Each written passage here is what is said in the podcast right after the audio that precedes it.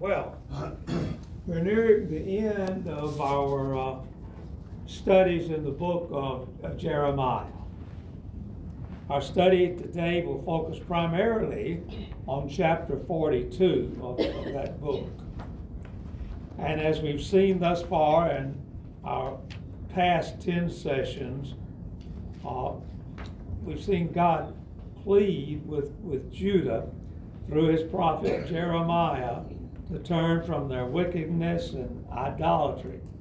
And Judah at this time was the remaining nation of the house of Israel.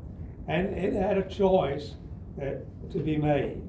They could repent or come under the dreadful judgment of God. And that judgment incorporated the uh, destruction of the land, including the Jerusalem and the temple at the hand of Nebuchadnezzar, king of Babylon. Decisions have consequences. And we all know that. That's second nature to us now. Uh, there was a news story recently, and you will recall this. Let me share it with you. Uh, it was uh, it was just this. The world watched and waited earlier this summer as the search for the OceanGate submersible Titan continued for several days. The underwater craft went silent shortly after submerging on its way to visit the wreck of the Titanic in late June. Newscasters noted the number of hours of oxygen that the crew and passengers had left as the world hoped for a successful end to the Odyssey. Unfortunately, all five people on board died when the submersible imploded.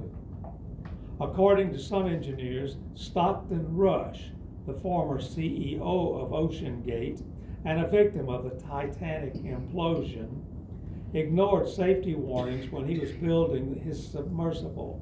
Liz Taylor, a deep sea engineer and president of Deep Ocean Exploration and Research, Marine Operations, has stated that Rush consulted with her in 2015 about using some new carbon fiber materials for his submersible.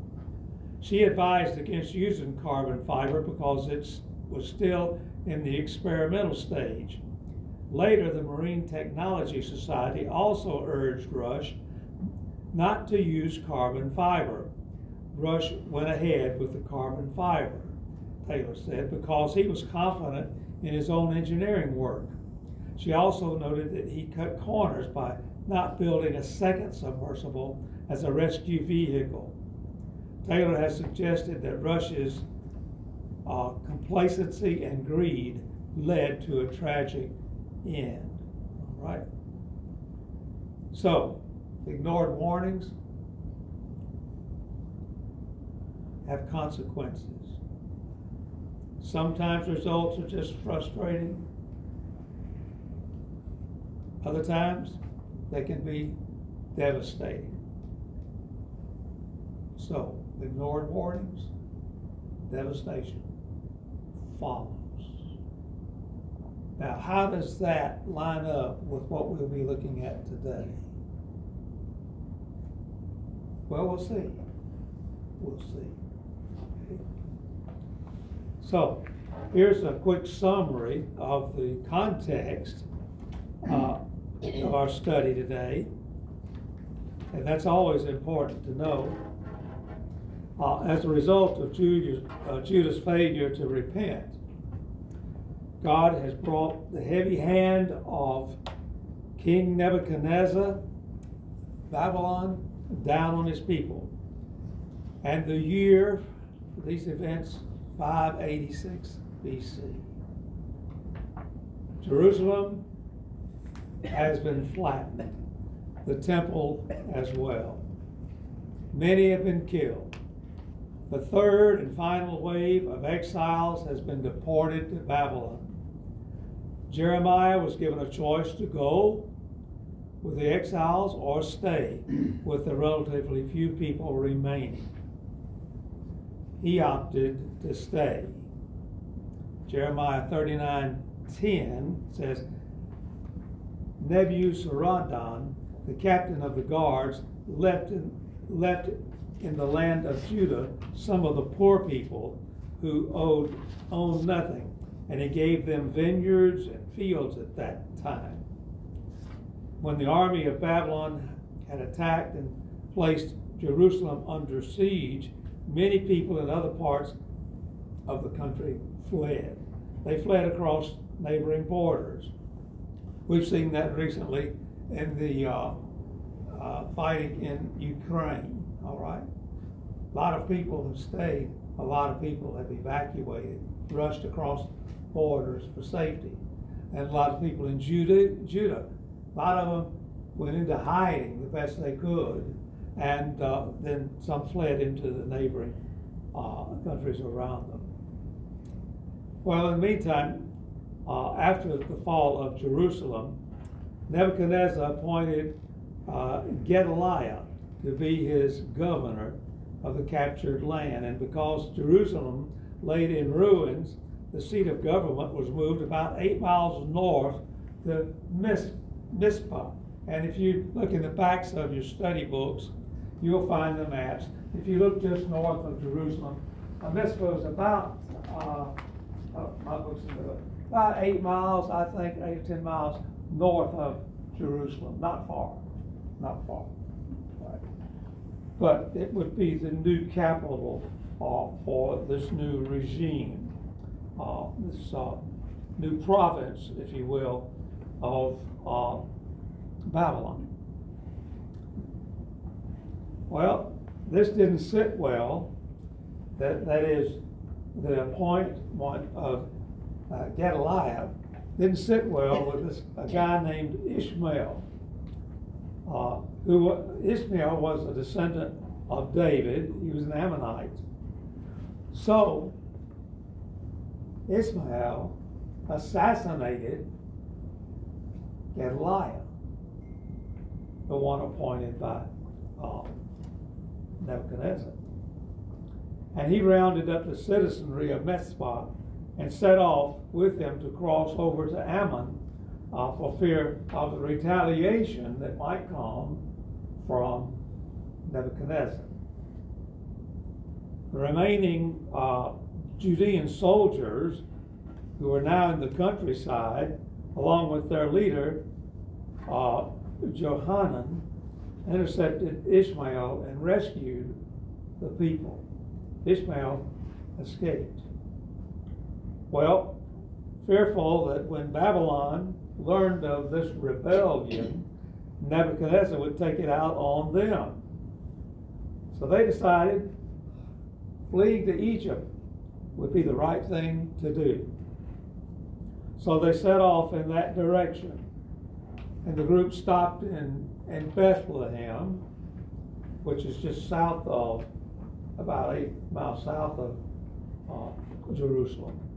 And they thought it would be prudent at that point to get the prophet Jeremiah involved. They wanted to know if God approved of their plan.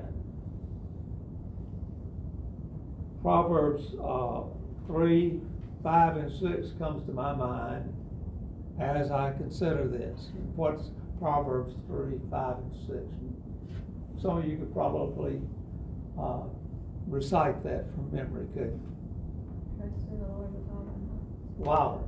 Trust in the Lord with all thine heart, and lean not to thine own understanding.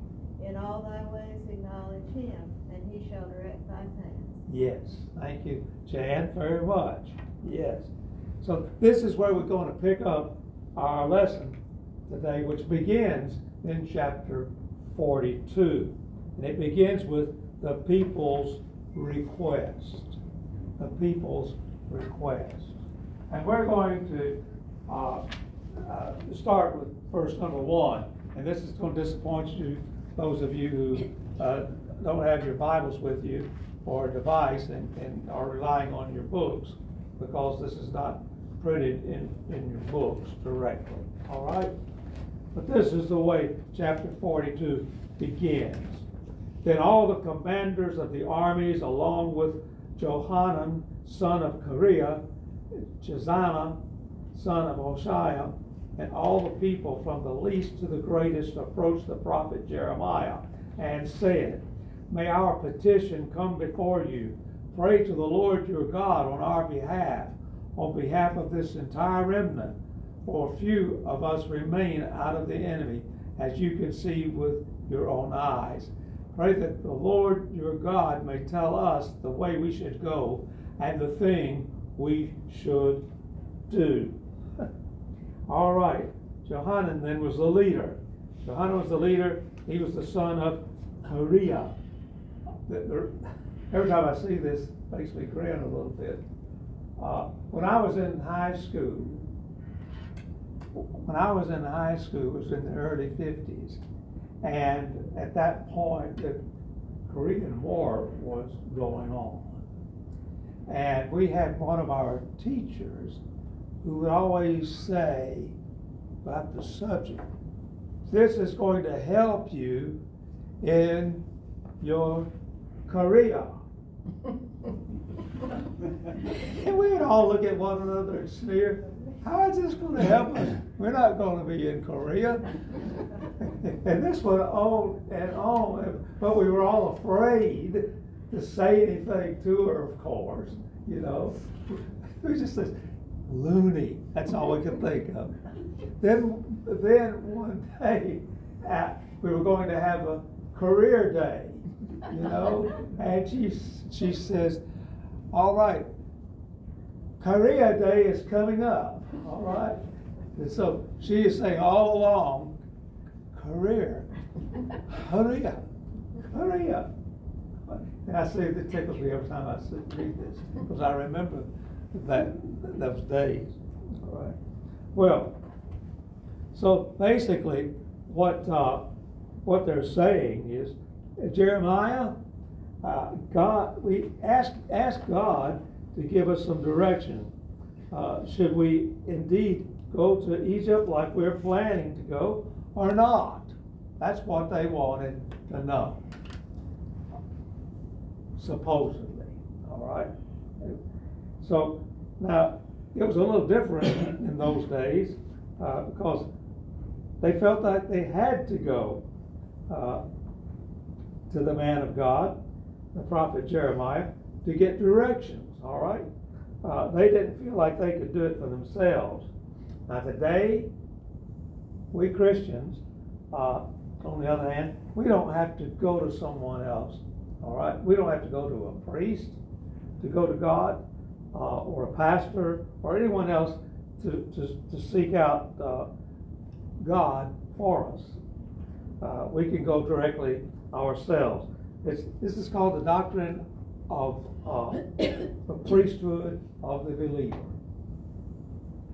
Uh, every believer is a priest in that regard. Uh, so, if we can find it, you can look it up. In Revelation 1 6 and 5 10 both say that He has made us a kingdom of priests to God. So, we don't need a priest, we are a priest. We can go to God directly ourselves to seek His leadership and direction. Uh, so, that doesn't mean it's wrong to get someone else to pray for us, but uh, you don't need to feel like you need to go through someone else to get to God. You are a priest, all right? And note here, uh, uh, pray to the Lord, who? Yeah, Jehovah, yes. Pray to the Lord, Jehovah, Yahweh, your God. But notice, your God, your God. Pray to the Lord, your God. It- As if, you know, he wasn't their God. He, they, well, Jeremiah prayed to your God. Pray to your God.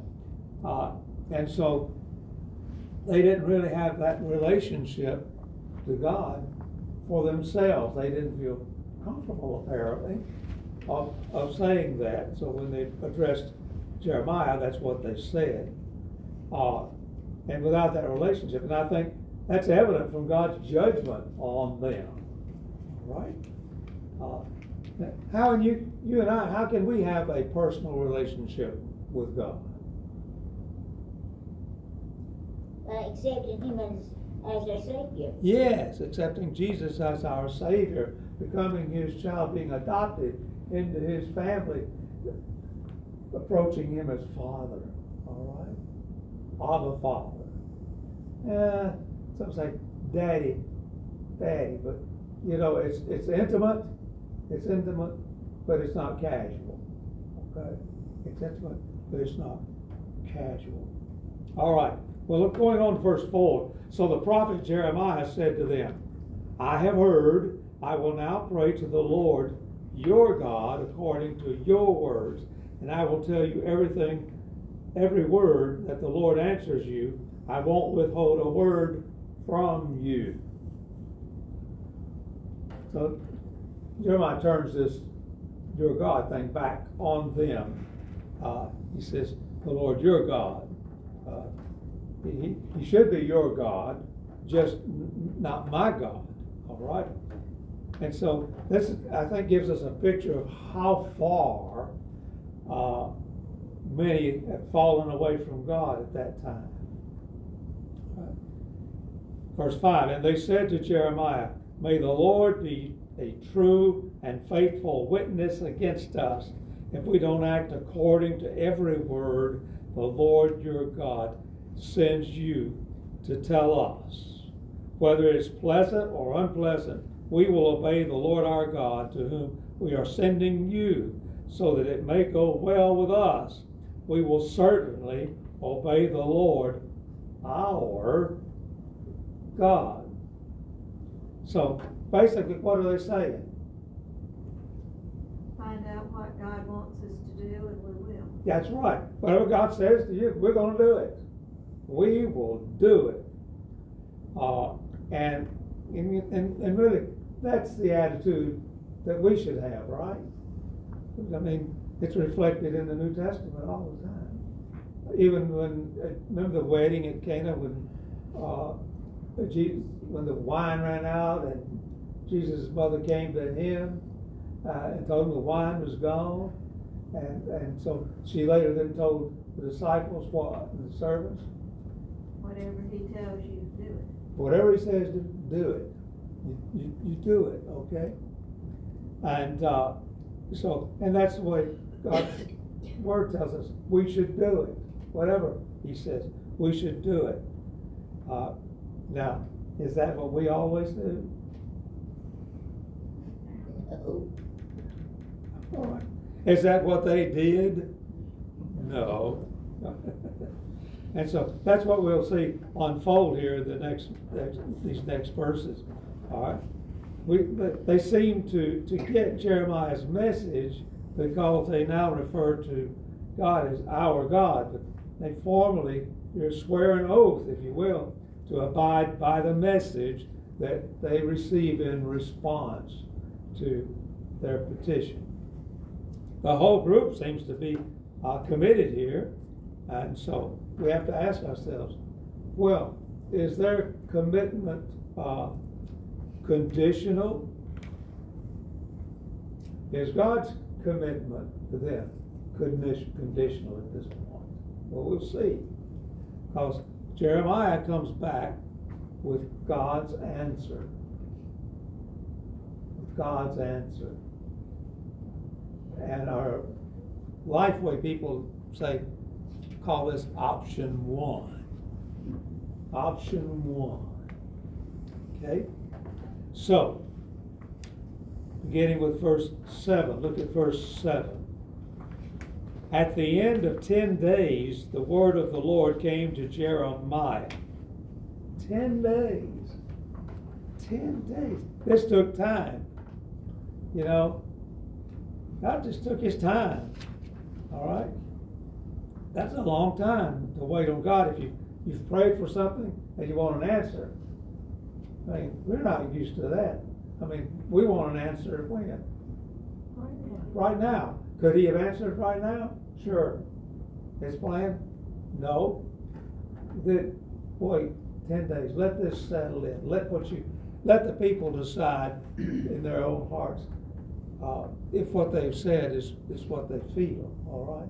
If they just said it uh, as lip service to God. we live, you know, we want instant gratification.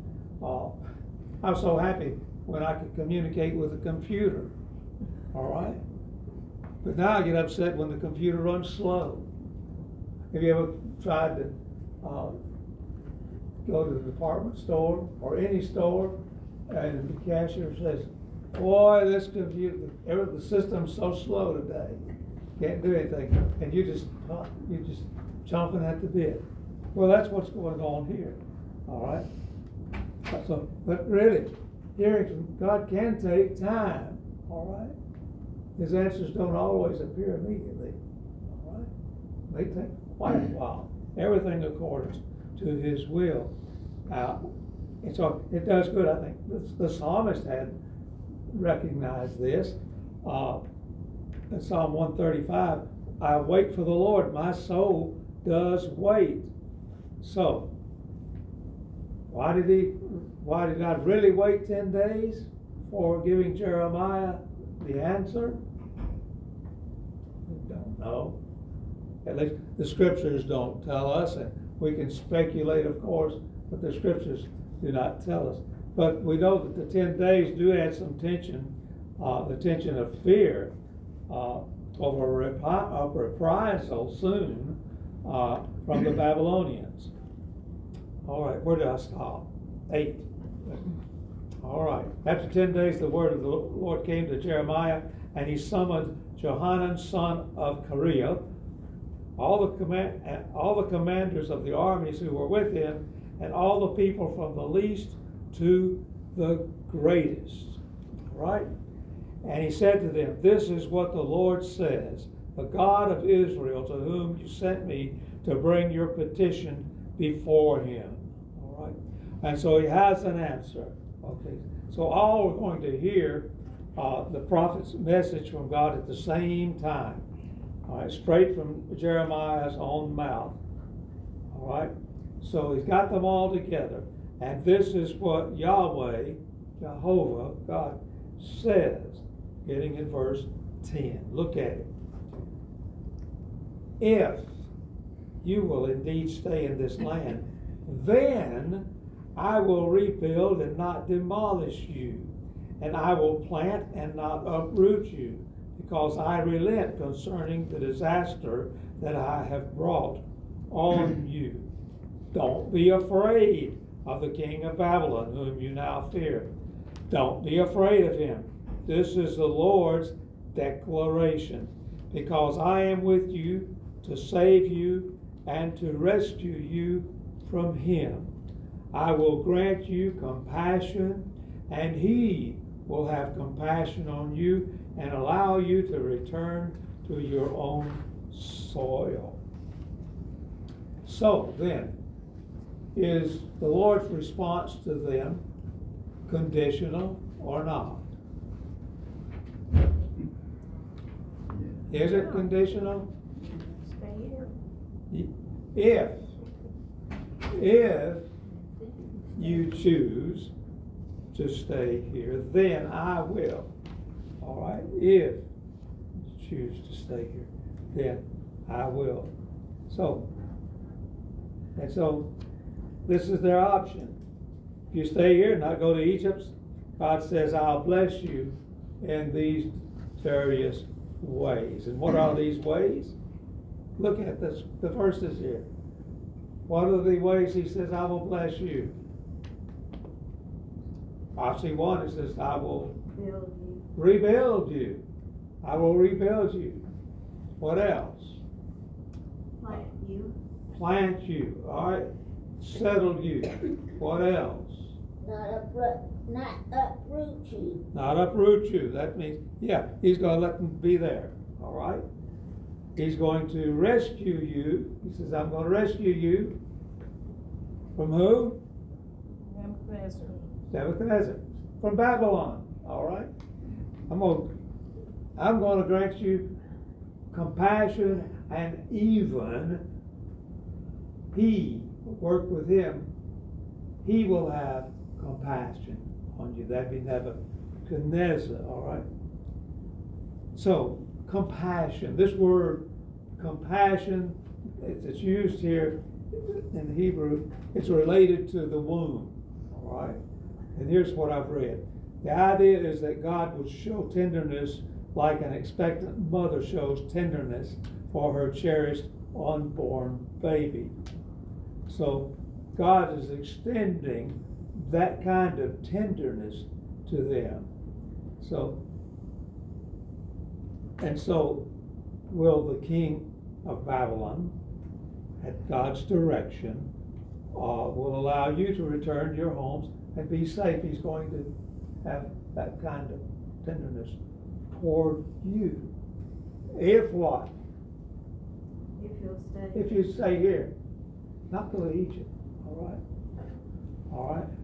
So this is really quite an offer, uh, who- uh, just a few months ago, literally, uh, gave them over to the enemy. Now he's going, he tells them, I'm gonna protect you. I will protect you, all right? Uh, and so it also tells us what about Nebuchadnezzar's control? God was controlling his attitude. God was the boss. God was in charge here, all right? God brought Nebuchadnezzar, and he was under the control. It's sort of, you know, it reminds you of Psalm twenty-three, in a way, what God is promising here. Uh, though I walk quite literally, uh, through the valley of the shadow of death, and we know that's life, okay? That's life. Where the sight and smell of death are everywhere, and it was for them. Uh, I will fear no evil. Why would that be so? Why could they fear this, not fear this evil? Is he with them? Right. Because thou art with me. Because you're with me and told me that you will protect me and you will comfort me. Uh, so Jeremiah's words also uh, convey uh, an important, another important truth. Jerusalem's defeat was not the defeat of God. He had judged them, but now he would protect those who remain. And so they must ask themselves, does this really make sense? Stay in Judah, which What was just destroyed? interesting Huh? Is that he wrote this answer down, whereas before, he usually just told them. Well, he did make a record of it, that's Yeah. correct, yes, he did, all right? Uh, I mean, stay in Judah, which was destroyed, uh, and the new governor killed in an act of really lawlessness. Uh, now that, so this could have seemed uh, like terrible advice to them, uh, unless, unless you know it really comes from God. The place they least want to be is where God tells them to stay. He says, I'll see you through this, just stick with me. People just stick with me. So the Lord was, gonna- was going to accomplish all of this if the people trusted uh, his message through Jeremiah. So it, it all boils down to trust. Is God trustworthy?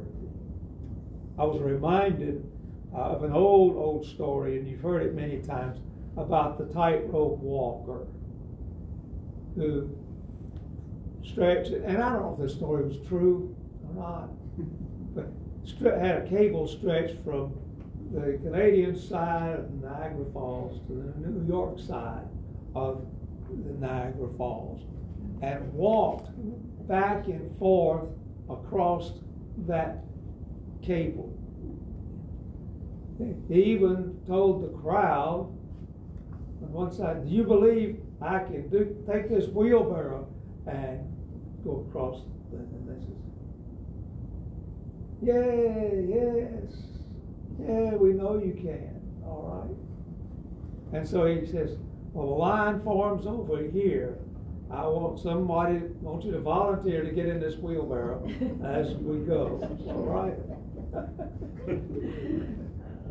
Now, then, that's what it gets down to. Do you trust that? I- That's an example of trust. It's an old story, but it, it brings out the point. You know, you can make a verbal mm-hmm. commitment all day long, but you gotta put it in action, all right? All right, you gotta put it in action. I love Jesus, I love Jesus, but I've got to follow him. Right, That's what it comes down to here. So, but there's more to God's answer to their petition, and it's God's answer, option number two, as our folks have defined it. Begins with, uh, verse thirteen, verse thirteen, look at that. But if you say, we will not stay in this land in order to disobey the Lord your God, all right? This kind of clarifies that this isn't just a matter of picking between the two options as places of residence where you're going to live. It's a matter of obeying or disobeying God. And God knows their heart and their intentions. And the phrase uh, translated here is, but if you stay, or if you say, could literally be, if you continue to say, uh, uh, so after all, you know, they had planned all along to go to Egypt. All right. They planned, but now they've got here before them a deliberate choice that has to be made. No, they need to make that choice uh, openly. All right. Verse 14, uh, Jeremiah continues, and if you say no, instead we'll go to the land of Egypt, where we will not see war or hear the sound of the ram's horn or hunger for food, and we'll live there. All right. Listen, go to Egypt. Go to Egypt. Uh, they assumed Nebuchadnezzar could not reach them in Egypt. And so they would not hear the ram's horn. That is the sound, warning sound of blast that an enemy was approaching. They'd also thought they'd not hunger for food. And considering the dire situation they had in Judah, they may have heard reports that there's lots of food, perhaps in, in Egypt. Or they may assume things couldn't be worse there than they are here in that regard. So, uh, so God through Jeremiah says, "Is this if this is what you have in mind?" Look at verse fifteen. All right. Then hear the word of the Lord, remnant of Judah. This is what the Lord of armies, the God of Israel, says: If you are firmly resolved to go to Egypt and stay there for a while, then the sword you fear will overtake you there in the land of Egypt, and the famine you are worried about will follow on your heels there to Egypt, and you will die there. All right? You will die there. All who resolve to go to Egypt to stay there for a while will die by the sword, famine, and plague, that is disease. They will have no survivor or fugitive from the disaster I will bring on them. There'll be no survivor. All right?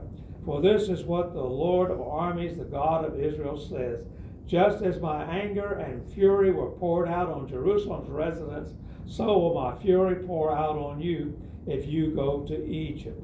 You will become an example for cursing, for scorn, for execration and disgrace, and you will never see this place again, this place being Judah. All right? This is what he said. All right. You fear the consequences of staying in Judah. What you should be afraid of is what will happen if you don't obey me. If you don't obey me and go to Egypt, you're going to die by the sword there. You're going to have famine there. All right? All right? And so, with that in mind, he says, the enemy they feared is going to find them. No one will survive. Disobedience? Disobedience brings God's judgment. They should have known that. They've already been a witness to his fury with the uh, destruction of their land. So it's so that you can you can run all you want from God, but but you can't what? Hide. You can't hide. You cannot hide. In this option, you'd be rejecting God, not Jeremiah. You remember Jonah? Jonah, This is. So, uh, that's what it is. You're rejecting God. You're not rejecting Jeremiah, he says, all right. And so make no mistake, you have been warned. You have been warned. So Jeremiah now leaves no room for doubt. And, and Charlotte was saying something earlier uh, before the lesson day. Uh, Jeremiah's going to get right to the point. It, it's beyond of a shadow of a doubt, you know, what all of this means and what they ought to do. It's, it's just directly, all right? Verse nineteen. The Lord has spoken concerning you, remnant of Judah. Don't go to Egypt. Know for certain that I have warned you today. You have gone astray at the cost of your lives, because you are the ones who sent me to the Lord your God, saying, Pray to the Lord our God on our behalf. And as for all that the Lord as our God says, tell it to us, and we'll act accordingly. For I have told you today, but you've not obeyed the Lord your God in everything he has sent me to tell you. Now, therefore, know for certain, that is beyond a shadow of a doubt, that by the sword, famine, and plague you will die in the place where you desired to go to stay for a while. So, Jeremiah has some strong words, strong words for them. And he sensed that the people, he sensed that the people had already made their decision. But again, he brought God's message for them. All right? He said, the Lord, the Lord has spoken concerning you. Don't go to Egypt. And the people should stop considering that option. Uh, but, and he says, I've warned you today. All right? All right. And, and I've read where this word warn could also be translated, I've testified. I've testified to you today, and it is a warning. All right? So there's an emphatic witness to God's clear directive here, and the people were accountable then to God for their disobedience. So Jeremiah's point is that the people cannot claim ignorance, uh, that, and, and judgment is all that's going to remain for them. I know for certain that that stressed his desire that they know and understand the implications of their refusal to heed God's warning. In uh, his commentary on this text, Brian Byer writes, failing to follow God's counsel reveals a person's true heart. People may say they believe the Bible is God's Word, but if they consistently choose to disregard His teachings, they really do not believe it. You know, and we've covered this before in our lessons of Jeremiah. Jesus uh, told His disciples, He says, "If you love Me, you will do what? Keep my commands." So we demonstrate our trust in, in God when we submit to His ways and live accordingly. We get in His wheelbarrow. All right? All right. And so, and so, in our next text, what follows is a foolish response. A foolish response. They didn't like God's answer. They didn't like God's answer. So quickly, look at chapter 43. This is not in your books, in your Bibles. When Jeremiah had finished speaking to all the people, all the words of the Lord their God, all these words the Lord God had sent him to give, then Azariah, son of Hoshaiah, Johanan, son of Kareah, and all the other arrogant men responded to Jeremiah, You are speaking a lie. The Lord our God has not sent you to say you must go, not go to Egypt to stay there for a while. Rather, Baruch son of Neriah is inciting you against us to hand us over to the Chaldeans to put us to death or to deport us to Babylon. So Johanan, son of Kareah, all the commanders of the armies, and all the people failed to obey the Lord's command to stay in the land of Judah. Instead, Johanan, son of Kareah, and all the commanders of the army led the whole remnant of Judah, those who had returned to stay in the land of Judah from all the nations where they had been banished. They led them away. They led away the men, women, children, and king's daughters, and everyone whom Nebuzaradan, that was the uh, captain of the guards, uh, captain of the guards, had allowed to remain with Gedaliah, son of Ahikam, son of Shaphan. They also led the prophet Jeremiah and Baruch, son of Neriah, away. They went to the land of Egypt because they did not obey the Lord. They went as far as Tahpanhes. Ta- Tahpanhes. All right. That's what happened. In their arrogance and their pride, the leaders could not conceive that uh, God's way would be different from theirs. That just blew their minds. And their blindness, so they then spoke against uh, Jeremiah. When in fact we know that God, and God, I think, knew that God knew this. He had to know. They had already made up their mind of what they were going to do. Uh, they were going to go to Egypt. So they really weren't asking God uh, for direction.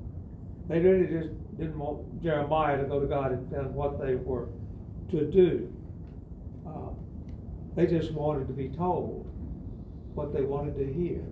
They're, they knew what they wanted. They just wanted God's blessing, if you will. Uh, all right? And so they wanted the easy way out in that regard. Uh, and, and they wanted to hear what they wanted to hear. And, and that's not what God will do. He will not always tell us what we want to know, what we want to hear. And so the question for us is, is, is your mind made up of, of what God is going to tell you to do on a subject? Well, like these guys, they, do you really want to know, or is your mind set on a certain course of action? Trusting God can be hard at sometimes. It's a measure of faith. The God of Judah, we read about today, is the God of today. The same God. He is still God, no matter what. We may think, no matter what we may wish. There's an old saying.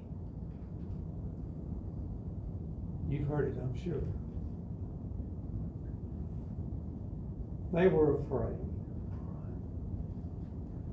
What did they lack? Courage. Courage.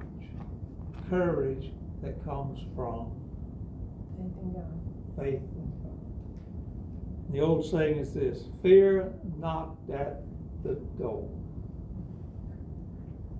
Faith answered and found no one was there.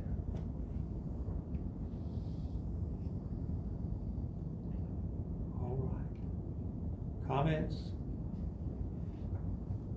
There is also a place in Deuteronomy that God had already told them, don't go back to Egypt again.